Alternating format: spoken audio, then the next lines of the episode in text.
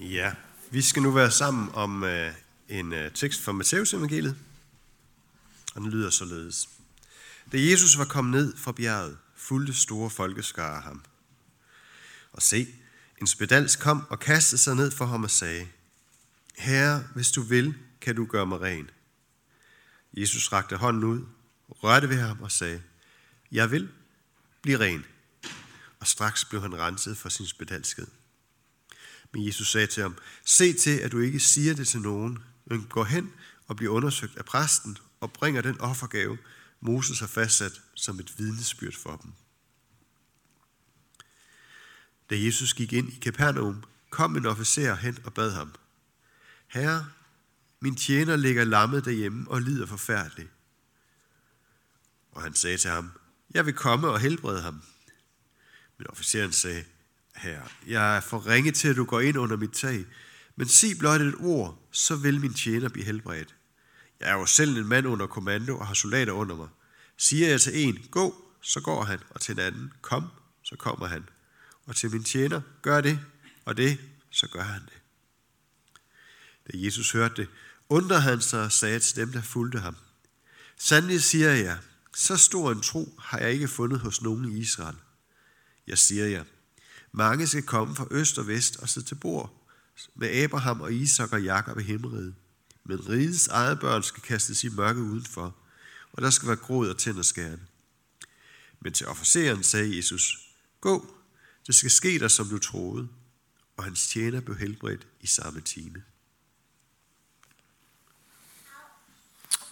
Vi skal vende tilbage sådan lige tre glimt til den her historie om officeren, der kommer til Jesus. Så I må meget gerne lige have den liggende lidt i baghovedet her. Og så skal vi øh, også nu fortsætte med at læse en tekst fra 5. Mosebog, kapitel 10, som er prædiketeksten til i dag. Den lyder sådan her. For Herren jeres Gud er gudernes Gud og herrenes herre. Den store, den vældige og den frygtindgydende Gud. Som ikke er partisk og ikke lader sig bestikke, men som skaffer den faderløse og ingen ret, og som elsker den fremmede og giver ham føde og klæder. Derfor skal I elske den fremmede. I var jo selv fremmede i Ægypten. Du skal frygte Herren din Gud. Ham skal du tjene. Ham skal du holde fast ved. Og ved hans navn skal du sværge. Han er din lovsang, og han er din Gud. For dig har han gjort disse store og frygtindgydende gerninger, du selv har set. Lad os bede sammen. Kære himmelske far, tak fordi at øh, du kommer til os i dit ord. Jeg beder dig om, at du må åbne vores ører og hjerte og sjæl for, hvad du vil sige til os i dag. Amen.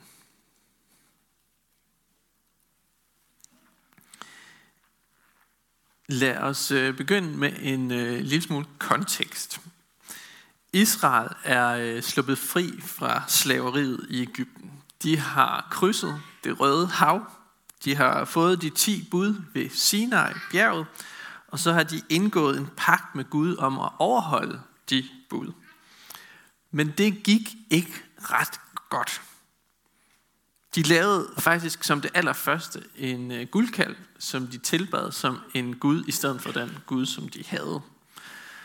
Og øh, de gjorde oprør imod Gud på mange forskellige måder derude i ørkenen. Og derfor vandrede de også i ørkenen i 40 år som en straf for deres ulydighed. Det var øh, for, at den generation, som øh, vandrede ud af Ægypten, ikke skulle få lov til at se det lovede land, som Gud han havde satte dem i udsigt. Men i stedet for skulle de dø på vejen derhen, øh, ude i ørkenen. Og i stedet for, så giver Gud løftet videre til den næste generation, til deres børn. Der står sådan her et sted i 4. Mosebog, jeres familier vil jeg føre ind, og de skal lære det land at kende, som I har vraget. Så der er altså sådan lidt en, en noget generationskløft her på spil. Og nu går, står den her nye generation, den unge generation, så efterkommerne, de står ved bredden af Jordanfloden og kigger ind i det lovede land. I stor forventning om, hvad det er, der skal til at ske. De har ventet på det her i mange år, hele deres liv faktisk. Og nu skal det til at ske. Deres forældre havde gjort oprør imod Gud, og var bange for at gå ind i det land. De ville ikke gå derind, som Gud ellers havde sagt, at de skulle. Og, øhm, og nu var det altså blevet den næste generations tur til at gøre det bedre. Og, øh, og det bliver ikke sådan uden problemer for det. Moses, han er virkelig gammel på det her tidspunkt, øh, og han dør faktisk snart. Det er derfor, der kun er fem Mosebøger, øh, og vi læste altså fra den femte her, lige før. Men inden han dør, så holder han den her tale, øhm, som sådan en sidste pep til den unge generation, inden de skal ind i det forjættede land. Så hvis du er ung, eller hvis du bare føler dig sådan lidt ung, så har Gud et særligt budskab til dig i dag. Gennem sin profet Moses. Eller to særlige budskaber til dig faktisk. Og det handler for det første om, hvem du skal frygte, og hvem du skal elske. Hvem skal du frygte, og hvem skal du elske? Og I skal forestille jer den her gamle mand, der virkelig har noget på sinde og på hjerte, og som vil give det videre til den generation, der skal øh, tage over. Så Moses han minder for det første de unge om, hvem deres Gud han er. Så de ikke ender med at gøre det samme som deres forældre og gøre oprør imod ham. Så hvem er Gud? Jo, han er gudernes Gud og herrenes herre. Den store, den vældige og den frygtindgydende Gud, som ikke er partisk. Altså han holder ikke med et, et bestemt hold. Og han lader sig ikke bestikke. Hvor mange af jer vil nævne det, hvis I skulle beskrive, hvem Gud han er? For mange af os, så er vores billede af Gud en venlig bedstefar måske, eller en smilende hyrde, eller et lille barn i en krybe. Og det kan sådan set være godt nok, og det er også rigtigt. Men der er også en side af Gud, en anden side af Gud, som vi i dag bliver mindet om. Den, Moses han minder den unge generation om, at Gud han er utilnærmelig. Og tro mig, Moses han vidste, hvad det var, han snakkede om, fordi han var gået op på det her bjerg, Sinai bjerg, og så havde han været så tæt på Gud, som man overhovedet kan komme. Så tæt på at se ham, som, man overhovedet, som det overhovedet er muligt, inde i den her sky. Gud er stor. Gud er dødsens farlig og frygtindgydende. Gud er en, man kaster sig på knæ for. Han er brændende af nidkærhed. Han er en fortærende ild. Og han er ubestikkelig. Han lader sig ikke påvirke. Og det er derfor udtrykket Guds frygt giver mening. Fordi Gud er en, vi må have dyb respekt for. En, som vi må tage alvorligt. En, som vil os noget. Som sådan en lille interessant detalje, eller sådan en parentes, så er, øh, er den her titel, øh, Kongernes konge og herrenes herre, det er faktisk en titel, som englen i Johannes' åbenbaring beskriver Jesus med. Så det vi lige har hørt Gud i det gamle testamente blive beskrevet som gudernes Gud, kongernes konge, det bliver altså titlen på Jesus i Johannes' åbenbaring. Han er den samme. Den Gud, vi møder i det gamle testamente, møder vi i skikkelse af en tømmersøn fra Nazareth i det nye. Og sådan parentes slut. Men alligevel, det har officeren, som vi lige hørte Birger læse op om, det har han fanget. Fordi hvad er det, han gør, da han møder Jesus? Jo, han er jo en stor mand, og han har soldater under sig, men alligevel, så møder han Jesus sådan her. Han bøjer sig for Jesus, fordi han ved godt, at Jesus, han er meget større end ham selv. Selvom han er en officer i den romerske hær og egentlig har kontrollen med landet. Nej, han bøjer sig. Han knæler for Jesus.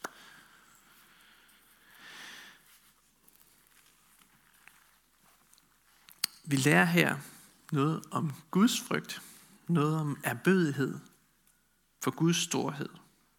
Vi har med kongernes konge at gøre, hos hvem der ikke findes forandring, som der står i Jakobs brev, kapitel 1, vers 17. Han er altså den samme til alle tider.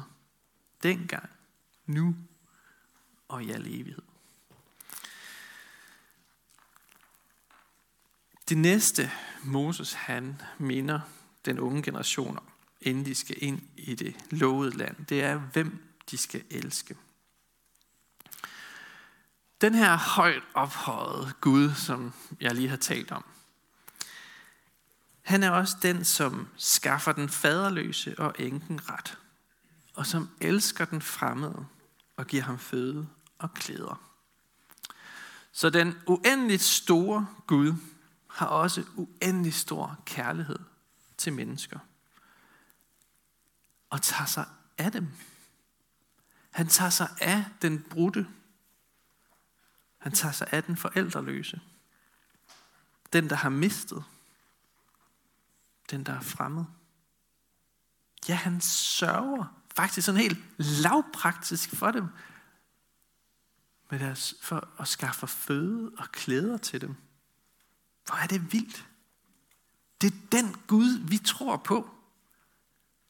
Den store Gud, som er kommet os helt nær.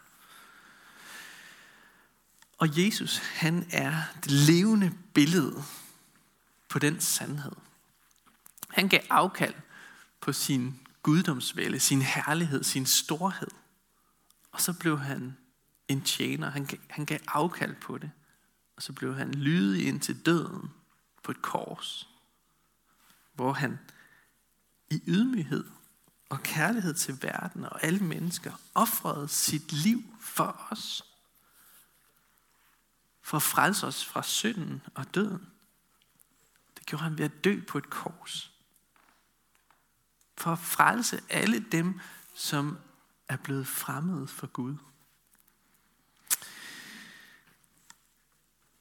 Jesus han viser det helt konkret, det her med, at Gud han elsker den fremmede i den historie igen. Vi hopper lige tilbage over i den med officeren. Fordi officeren han havde ikke krav på at tale med Jesus. Han var, øh, havde slet ikke sådan ret til at invitere en jøde ind i sit hus. Men Jesus han stopper op, og så hører han, hvad han siger, og så siger han, jeg vil, jeg vil hjælpe dig selvom du er en fremmed her i landet. Selvom du ikke hører til os, så vil jeg hjælpe dig. Så her der viser Jesus i praksis, hvem Gud han er. Han er en, der elsker den fremmede. Så Jesus møder ham i hans nød, og han møder også os i vores nød. Og jeg tror ikke fremmed her kun sådan skal forstås som en fremmed i landet. Jeg tror også, det betyder den, som er blevet fremmed på andre områder. Den, som er blevet fremmed for troen. Den, for hvem troen er slumret ind. Eller den, som aldrig har hørt evangeliet. Eller den, som aldrig har forstået evangeliet. Eller måske den, som føler sig fremmed og ensom. Måske midt i det store fællesskab. Eller den, som befinder sig i en eksistentiel krise og fremmedgørelse. Hvem er jeg? Hvor hører jeg til? Det er dem. Det er os, der er fremmede på alle mulige forskellige måder, som Gud han elsker og som han er kommet for at, øh, at være sammen med. Og fælles for alle os, der kan føle os fremmede, er, at vi har brug for, at nogen gør noget. Vi har brug for, at nogen griber ind og byder os indenfor og bryder muren ned. Og det er netop det, Gud han ønsker at gøre. Gud nedbryder barriere og inviterer os ind i et fællesskab med ham. Han står ved døren og banker på. Åbner nogen døren, vil han gå ind til ham eller hende. Så Guds hjerte er altså at invitere os indenfor. Og med det rummer der også et kald til os. Og det, øh, det minder Moses også, også om. Han har den her dobbelte appel, som vi også finder i det dobbelte kærlighedsbud. Du skal elske Herren din Gud af hele dit hjerte, hele din sjæl, hele din sind og hele din styrke. Og du skal elske din næste som dig selv. Det er det, Moses også minder os om i dag. At vi har en fantastisk, stor og mægtig Gud, som kalder os ind i fællesskab med sig, selvom vi var fremmede. Og derfor skal vi også elske den fremmede. For I var jo selv fremmede i Ægypten. Det er de to øh, emner, som Moses kommer ind på her i sin pep-talk til ungdommen. Øhm, han siger også meget mere i 5. Mosebog, øhm, som ligesom er hele den her tale, inden de går ind øh, i det forjættede land. Men lige nu, der har vi altså bare lige fået en lille forsmag på, hvad det er, det drejer sig om. Man kan læse meget mere øh, spændende i 5. Mosebog. Det næste, jeg vil sige noget om, det er forskellen mellem generationer. Fordi der har uden tvivl været en generationskløft imellem den gamle og den nye generation i folket.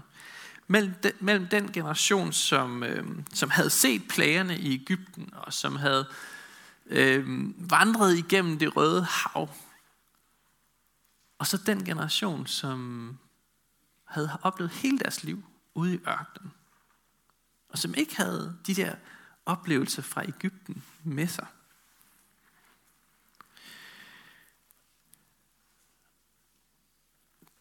Det er nok ligesom der kan være en tydelig forskel mellem generationerne i dag i vores samfund. Så tydelig, tydelig forskel, at øh, de får hver deres navn. Øh, vi kalder en generation for babyboomerne, en anden generation for generation X. Der er en millennium-generation, som også kaldes generation mig. Det er min generation. Så er der generation Z, som øh, ikke husker en verden uden mobiltelefoner, mærkeligt nok. Faktisk så har de sådan nogle kendetegn, de her generationer. De har sådan øh, nogle teknologiske kendetegn, og, nogle, og, og der er nogle historiske begivenheder, der, der særligt kendetegner de her øh, generationer. For babyboomerne, så var det vinylpladen og månelandingen. For X, X'erne, der var det Walkman og Berlinmurens fald. For millennium-generationen, der var det CD'en og 11. september. For sætterne, der er det de sociale medier og finanskrisen. Jeg synes, det er sådan lidt sjovt, sådan noget.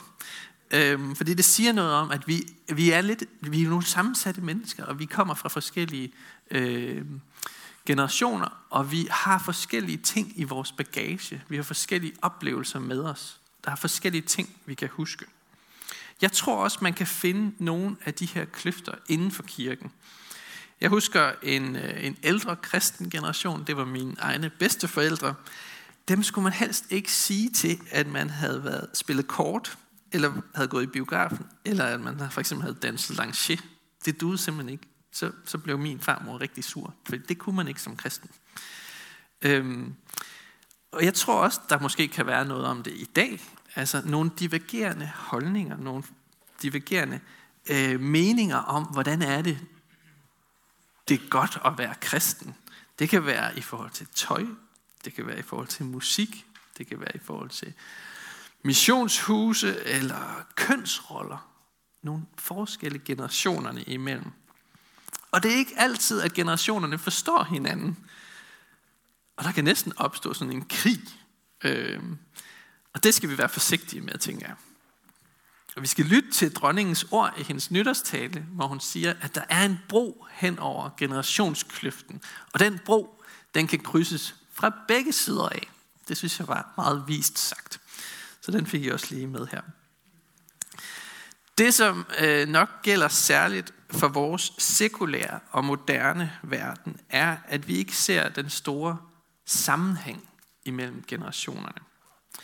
Hver generation repræsenterer ligesom sig selv, eller noget nyt, kan man sige, og uafhængig af den foregående.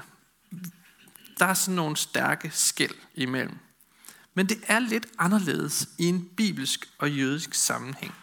Og det opdagede jeg en dag, hvor jeg kørte i bus i Jerusalem.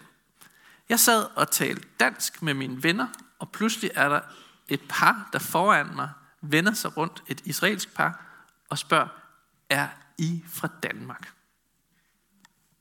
Og så siger jeg, ja, det er vi. Øh, hvorfor spørger du om det?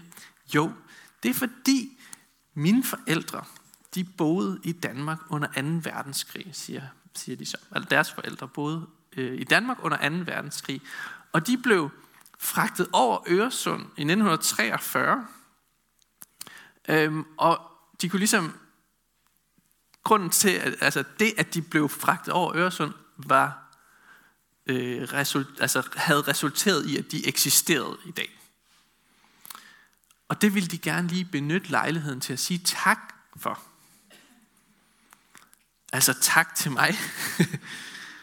Hvilket jeg synes var noget mærkeligt at få til at passe med min forståelse af sådan forholdet mellem generationerne. Fordi, hvordan kunne de sige tak til mig for noget, som var sket altså 15 år før min far var blevet født?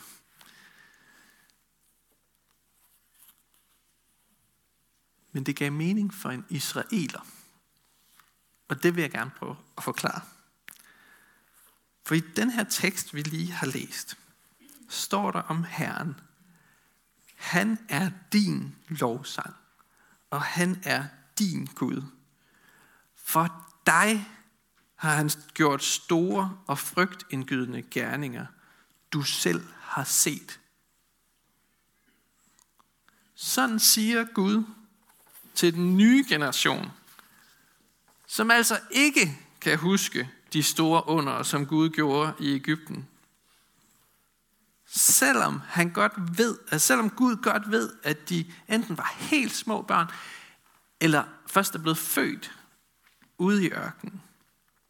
Du har selv set det, siger Gud. Der er altså i Bibelen en forståelse af, at det, som er sket for Israels folk, det er sket for hele Israels folk til enhver tid. Det, der skete dengang, det gælder også for en jøde i dag. De løfter, som Gud gav dengang, de gælder også for os i dag. Og det er min sidste pointe her til allersidst. Fordi vi kan sige det samme som kirke. Det Jesus sagde og gjorde dengang, det gælder også for mig. Hans død og opstandelse dengang er blevet min. Det retfærdige liv, han levede. De ord, han sagde, de løfter, han, han gav os, de gælder for os. Den dåb, som jeg er døbt til, er en død til hans, er en dåb til hans død og opstandelse. Læmet og blodet, vi drikker og spiser, det er delagtiggørelse i hans sonoffer for os. Så vi kan som kristne i dag regne os som en del af Guds folk og menighed, der blev befriet i Ægypten. Vi er ved troen blevet en del af familien. Der er ikke længere nogen generationskløft. Der er ikke nogen generationskrig. For vi hører sammen. Og det er faktisk også sådan, historien om officeren den slutter. Mange skal komme fra øst og vest og sidde til bords med Abraham og Isak og Jakob i himmeriget. Og det gælder altså også os, der kommer helt op fra det høje nord. Lad os bede sammen. Store, vældige, frygtindgydende Herre og Konge, vi takker dig for din kærlighed til os. Vi takker dig, fordi den er lige så stor som dig. Tak, fordi du elskede os, mens vi endnu var fremmede.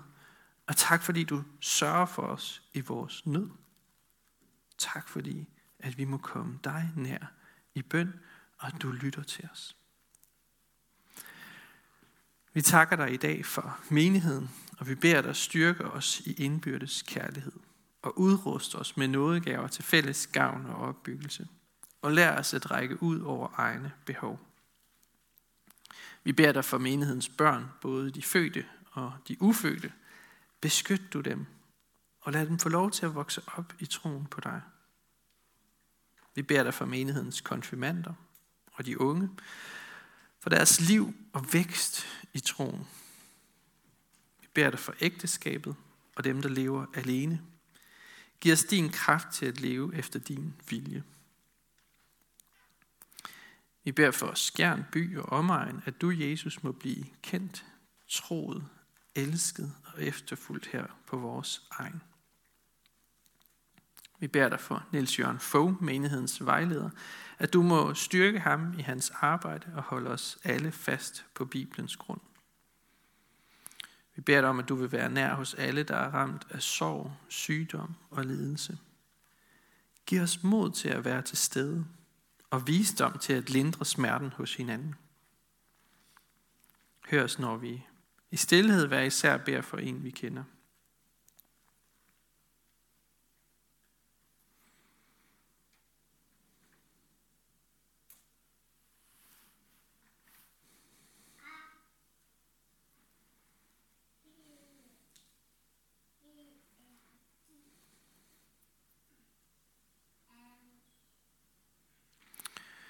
Vi vil bede dig særligt for Kirsten Østerby i Jerusalem, Sofia Hansen i Tanzania og Karoline Lundegård i Grønland. Vil du beskytte og beskærme dem alle i deres arbejder.